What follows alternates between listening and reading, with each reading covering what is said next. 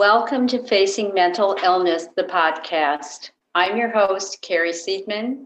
And this is your co host and producer, Laura Randall. We are delighted that you're joining us today to hear another personal story of someone with lived mental health experience. Some of the stories that you'll hear here do contain material that could be upsetting or uncomfortable to some listeners. We want to encourage you to exercise good judgment and self care when you tune into our podcast and maybe even have someone that you could listen to it with and dissect the material afterward. Today, our guest is Sharon Fekete. Sharon is a business owner and author and speaker from Clearwater, Florida. And in 2019, Sharon wrote her book, The Broken Road to Mental Health in Life and Business, which details her struggles at a younger age from depression and addiction after getting sober at 21, she ran large medical practices in New York and Tampa Bay before establishing her own media consulting business, 13 Avenue Media, and a doctor consulting business called The Doctor Whisperer. And she now speaks frequently um, at conferences and workshops about mental health in the workplace. With no further ado, Sharon, thank you so much for coming on the podcast. We're really happy to have you here. Thank you, Carrie. I'm a big fan of your show. Ah, thank you. So tell us a little bit about your childhood, your family, some of your early years.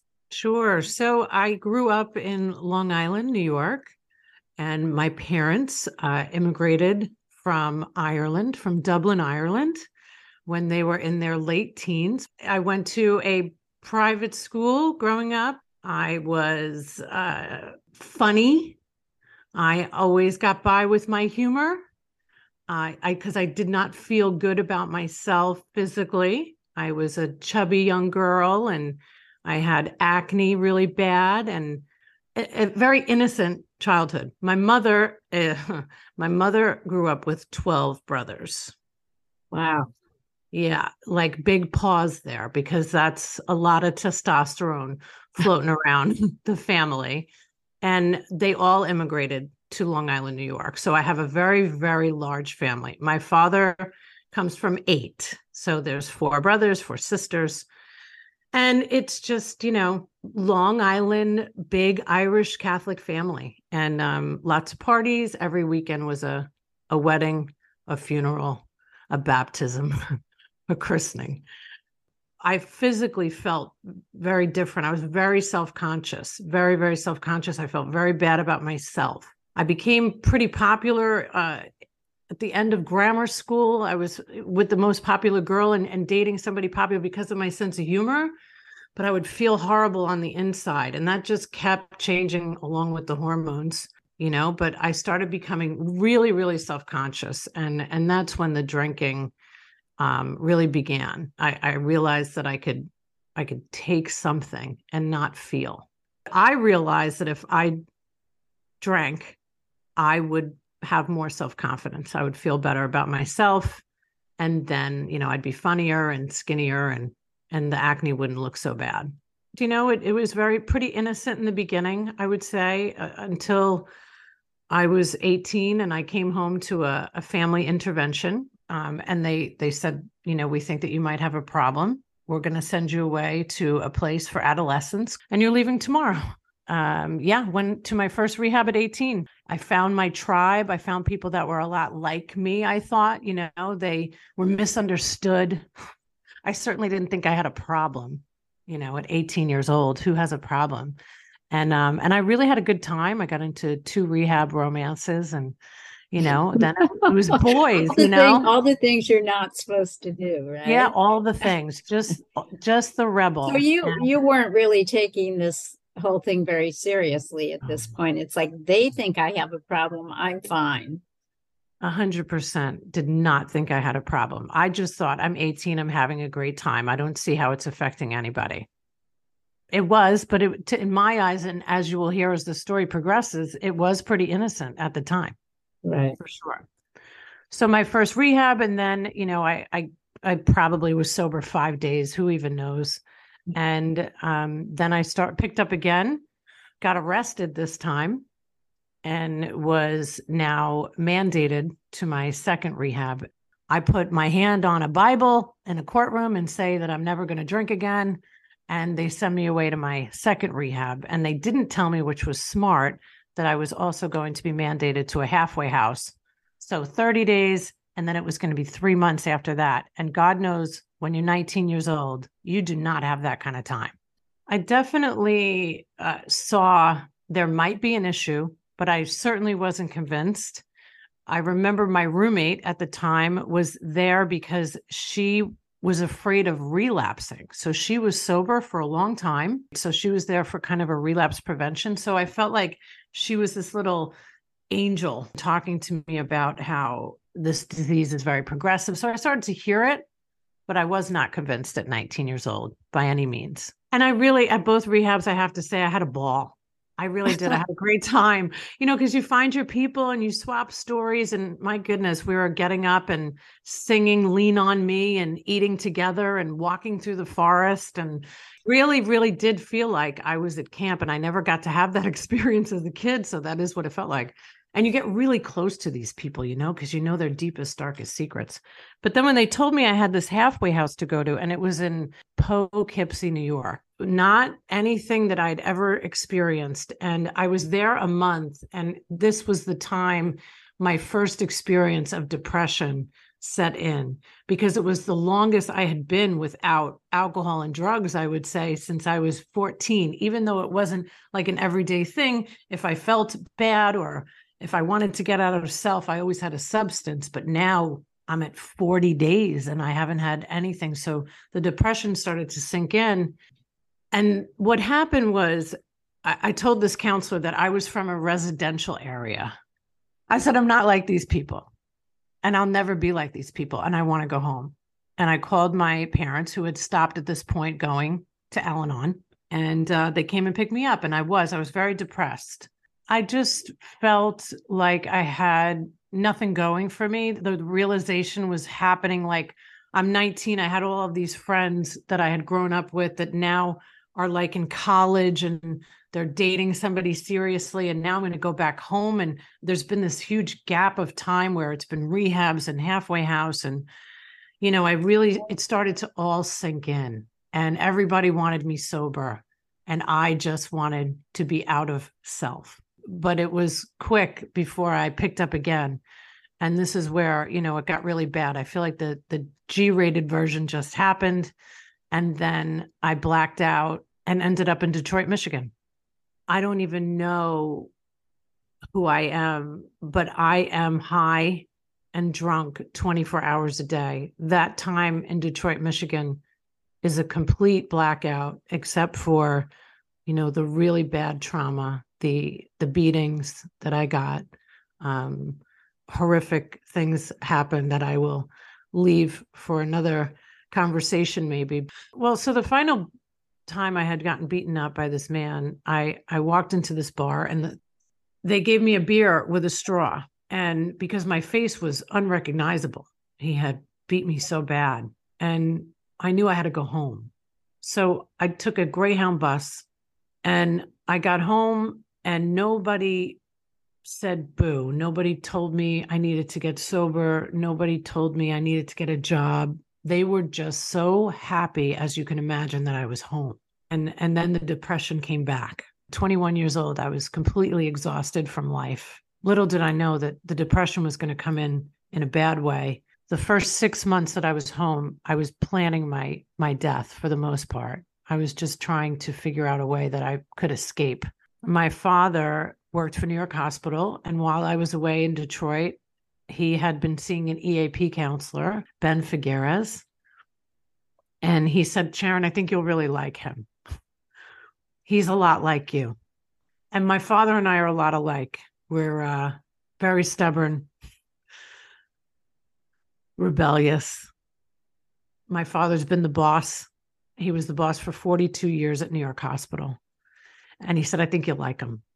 So I took, you know, uh, I walked to the train station, of course. My parents wouldn't give me a ride. Took the Long Island Railroad and a bus to see Ben every Tuesday. And Ben was the first person that had the I don't even know if it was the courage. She had the awareness to ask me if I was having suicidal thoughts. And it was the first time anybody had ever asked me that. And I said, yes. And from that moment on, um, it was the end of isolation for me. And somebody knew my secret, and he was the first person to get me the help that I needed. And it took it took a while for the depression to lift. It was a combination of the love of my family, the recovery group that I was a part of, and uh, Ben is Mm. is the man who actually helped save my life.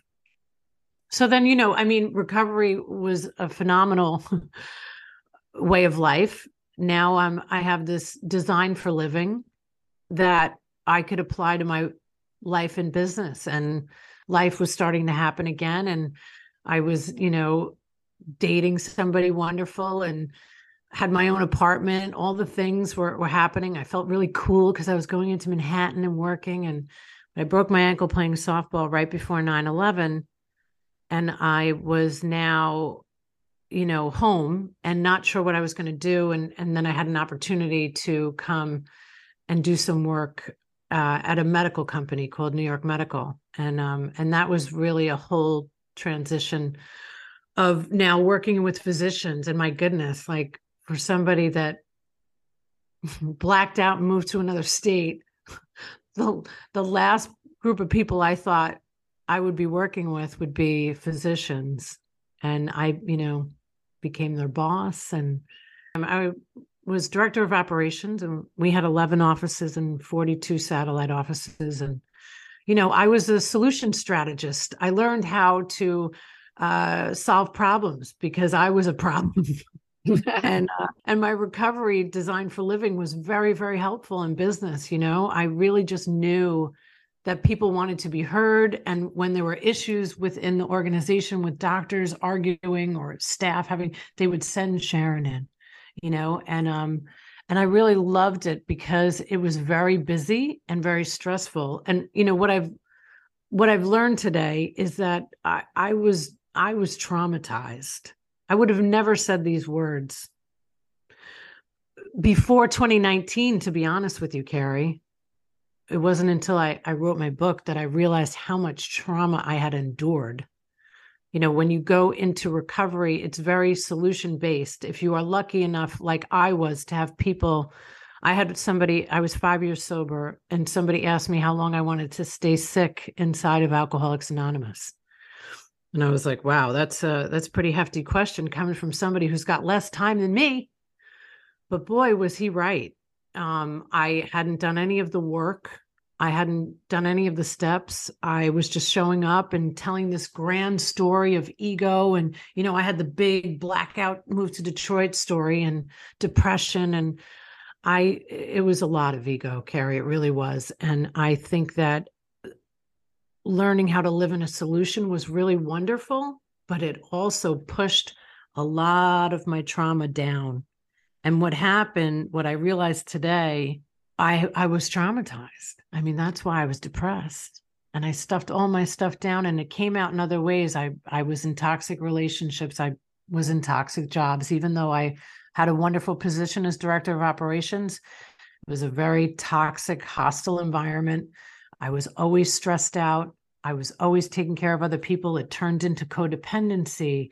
I was always the one organizing everything. So you just take that stuff and I pushed it down. I also learned in my culture, you know, coming from Ireland, you certainly don't talk about your problems. And now I say that about my culture. I know it to be true that it's actually everybody's because now, you know, I hear it. Oh, well, where I come from, where I come from. Well, well, where we all come from, we don't typically talk about the difficult stuff like we're talking about today. Um, I made a decision at 10 years sober because I, that job at New York Medical was coming to an end. I took uh, an opportunity to move to Florida at that point. I, I moved to Tampa Bay by myself. And was that just sort of like, okay, I'm going to have a fresh start. I'm in a new place, and Yep. My my the company, you know, went bankrupt. I did not want to go back into Manhattan and work again. I had I just figured, you know, I got sober, I survived so many things. I had a higher source in one hand and recovery in another. I could really do anything I felt. I really felt that deep in my soul. And I've had the same sponsor for the last, you know, 26 years we've been together. I'm sober 28 years now. But um, and I asked her, I, I spoke to her a lot before I left. And I moved here. I didn't know one soul. I just knew that, you know, God gave me brains and I would be okay. And after living um, on the beach for a good six months, I finally uh, took a job running a, a, large pediatric practice here in Pinellas County. And I did that for eight years. I met my husband. I've been married um, 13 years. I've been with him 15 years. I have a 19 year old stepson. He was three when we met. In 2019, I think, mm-hmm. after 25 years sober, you decide to write your book. Talk about what brought you to that place of wanting to do that and and what you hope to do by writing the book. I was consulting for all of these doctors. I would go in and restructure these medical practices and I have always asked the same five questions to these. My whole goal was to really understand from the team what was happening, why they needed my help, because it's always about team. They know everything. So I would go in, I would tell the doctors, listen, I want to meet with your staff. And I didn't care how many of them. I would ask, I would line them all up and I would ask them five questions. And about five minutes, they would all be crying to me just because I asked them simple questions. How long have you been here? What do you love about your job? What do you hate about your job? How do you like to be rewarded? And that's when they would cry. And they would always say, because I just, you know, I just wish somebody would say thank you. Mm-hmm. And I always thought it was so interesting. Like it was so simple. It was so simple to to get these people to love what they were doing, but they were treated so horribly in majority of the places. And I just got just one day I was riding my bicycle over the Belleair Causeway and um and I was like, I know, I I I should write that book because I always knew that if I could connect with people and be vulnerable with them, that I'd have an opportunity to really help a practice, to really help a business. I just saw so much pain and toxicity and I I started to feel like this fraud because here I am living this life of you know, it was luxurious. None of it impresses me because I've been a crackhead, a homeless crackhead.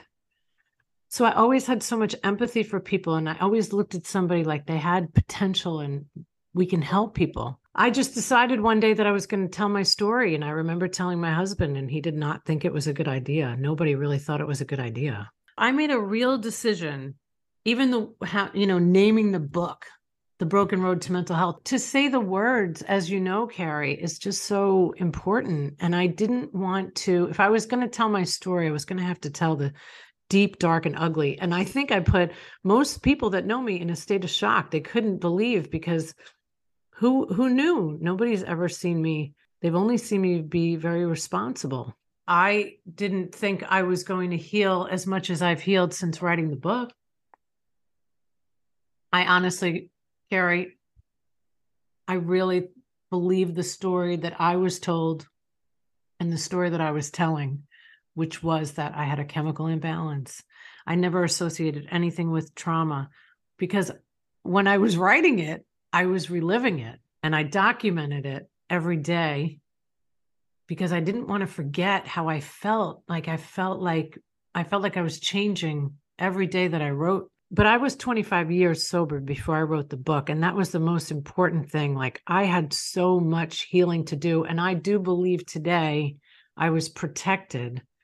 You know, I mean, there's a lot of um, studies about that, right? Like I feel like my I wasn't even ready to to relive that trauma until I was 25 years sober. How did writing the book change you and how did it change the work you wanted to do?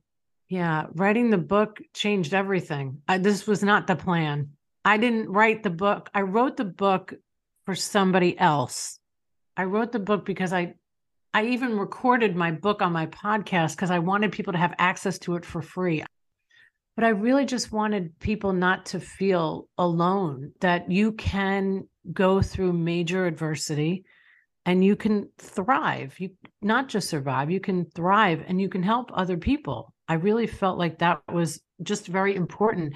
And I think because of the businesses that I've run and the people that I've had the great blessing to work with, that it didn't matter where anybody came from.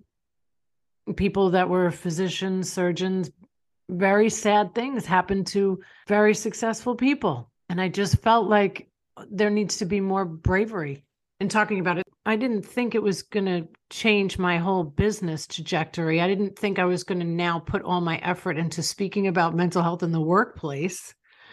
But can you imagine how I felt when I put it together that my father's EAP, my employee assistance program at New York Hospital, was the reason that I didn't kill myself? And now that I opened up about it, and so many, I mean, hundreds and hundreds and hundreds of people have reached out and and told me their deepest darkest you know?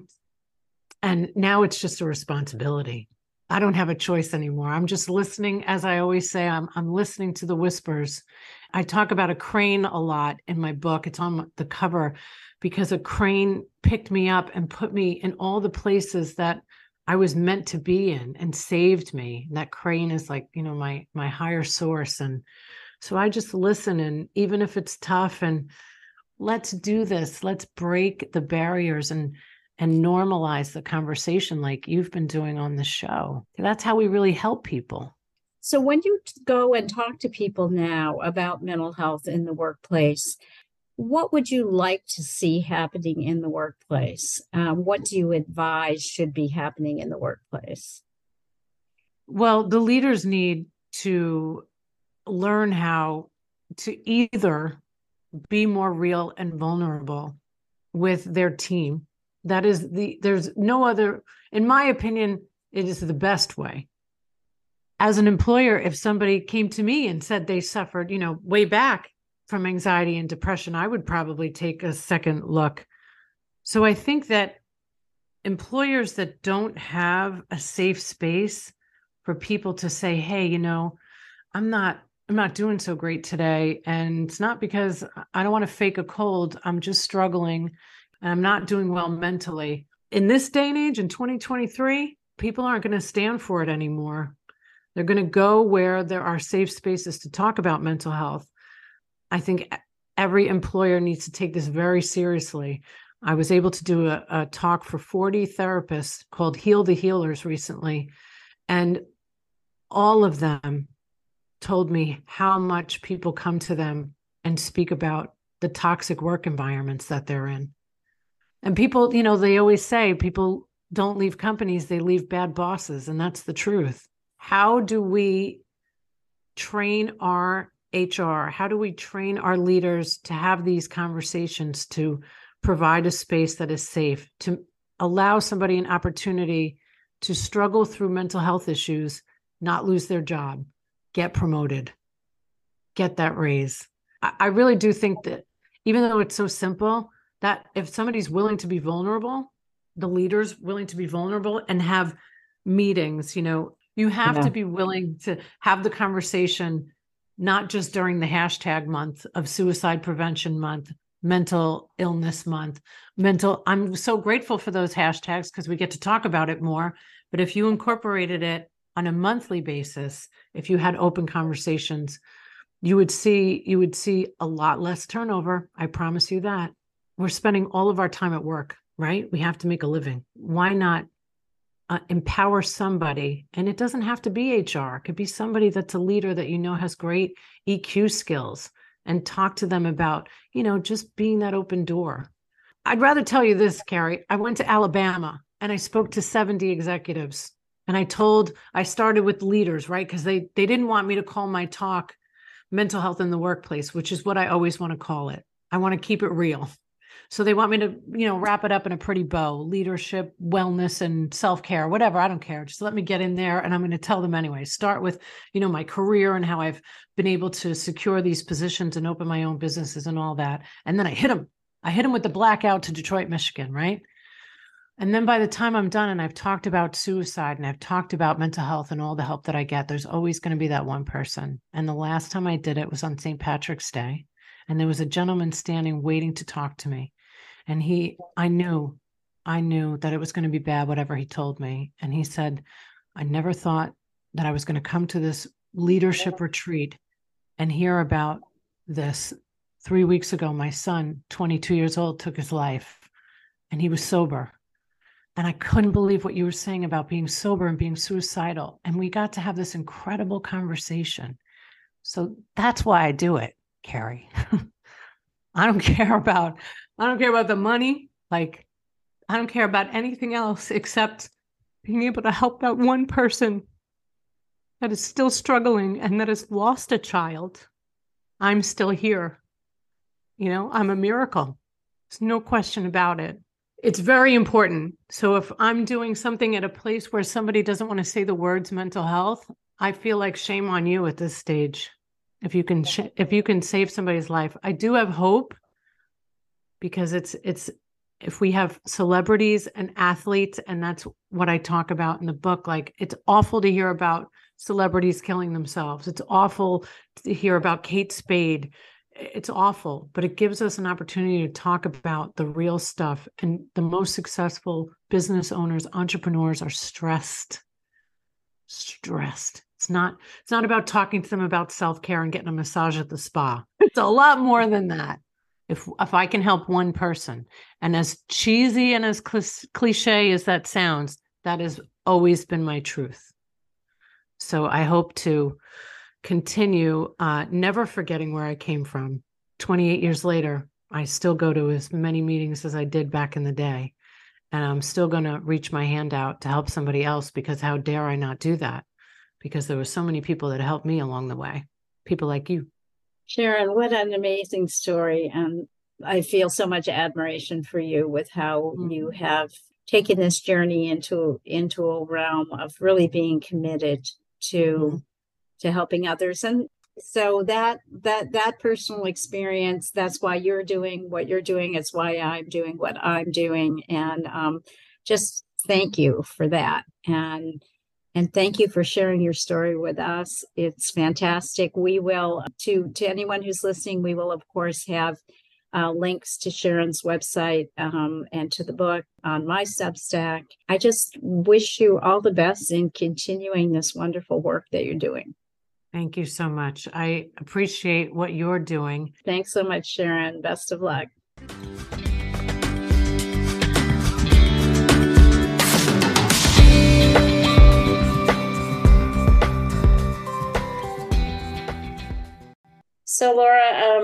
I know that uh, you've had a lot of experience in in the business world, and just was interested to get your reaction. I think what my biggest takeaway from Sharon's talk was the very important work that she's doing to share with business owners and people in the nonprofit sector how important it is to consider the mental health of your employees and how important it is um, not only for them, but for the health of your business. Because if you have unhealthy employees, you're not going to have a healthy business. And I think, you know, I know that I've noticed more and more with the younger people that I've um, spoken with for the podcast.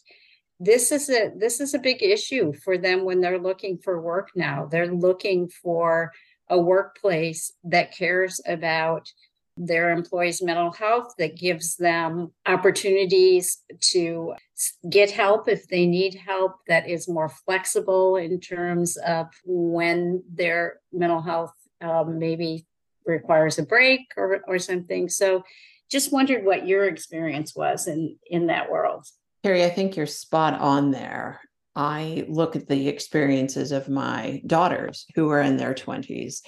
And along with my own experience, having recently switched um, organizations, and my ability to care for my own mental health and to care for my family was a huge factor in which opportunity I selected. So I do think, and, and you're spot on. I think what's really going to make employers stand up and listen is that a happy workforce is a productive workforce. So it's good for your bottom line if you have not just happy employees. I don't think we all need to have ice cream on Fridays, but I do think that having a stable, contented group of employees is is good for business, but it's also the right thing to do. And particularly as people are looking at a tighter labor market, it's um it's a it's an employees market. So I think all employers would be wise to heed Sharon's advice and really care for the um, the mental health of their employees and their employees' families as well. And, and because facing mental illness also cares about the mental well being of its um, participants and its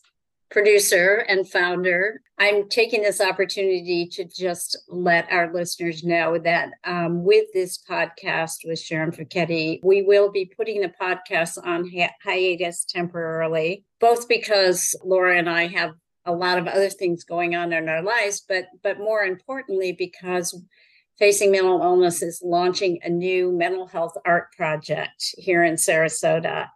And those of you who are with us from the beginning know that the original Facing Mental Illness project had an art component. And we've kind of tweaked it a little bit this time. Uh, we're having teams of artists rather than individual artists. And they're going, to be exploring the commonalities in their mental health experiences and creating um, some kind of work in any kind of medium to, to show that. It's called Common Ground uh, is the name, and it will culminate in an exhibit here in Sarasota next April. We're doing this in collaboration with two groups here in town the Spaces Art Gallery and Foundation, which is a nonprofit gallery, and SRQ Strong, which is an organization works to educate uh, people about the impact of trauma in their lives. Um, so the those are our collaborators. I have uh, written a a post, a blog post that'll be going out to everybody who's getting this podcast as well to tell you a little bit more about it, to tell you how you can participate in helping us produce this show and how you can be a part of it as we um, as we follow along with the artist's journey. So uh, we will we will miss the podcast, but um, hopefully they will be back when we've completed this project. And I just want to take this opportunity to thank Laura so much for her tireless work in editing these podcasts, which is really the the awful dirty work of I get to do the fun stuff. I get to talk to the people and do the interviews, and then Laura gets to sit for hours and edit out snippets of and rambles so um, thank you, Laura, for, for all your work on this. And thank you to all the listeners out there who've stuck with us. And please continue to tune in. We'll be sending I'll be sending some regular posts about this new project and would love to hear from you uh, about what you think about that as well. And Carrie, I would be remiss if I didn't thank you for the opportunity to do this. I don't know if we've bored our audience with the story before, but Carrie and I met at a time in my career where I was a little bit at, at wit's end. And she asked if I knew anything about a podcast. And I said, no, but I'll learn. And um, thus became this beautiful project. And I have been so honored to work with such a professional interviewer and not only with Carrie, although she was the highlight of the the experience, but listening to the stories of our viewers and part of what I do is listen to them on repeat and I hear the pain and the beauty and the sorrow and the evolution that our storytellers take as they walk through their journey with you, Carrie. And I don't know if you caught that, but it's just it's beautiful and i'm so proud of the work that we've done and um, i'm looking forward to the work that you're doing next, Carrie, and I look forward to supporting that. And if the time is right, we're going to be back here creating more beautiful podcasts. it's not music. uh, please remember, everyone, also that all of the stories and podcasts are still available on the Substack website, Facing Mental Illness. They're all free. You can go back in the archives. You can listen to old podcasts, you could read old stories. And so, and there's a lot of material there. So I don't think you'll miss us too much. I'll miss you, Carrie. thank you. And again, um, thank you all for sharing your stories. Thank you. Thank you to people who shared their stories to me, knowing that I was related with to this podcast. Um, and um, there will be a time for you to tell your story. So don't go far away. Thank you, Carrie. Thanks, Laura.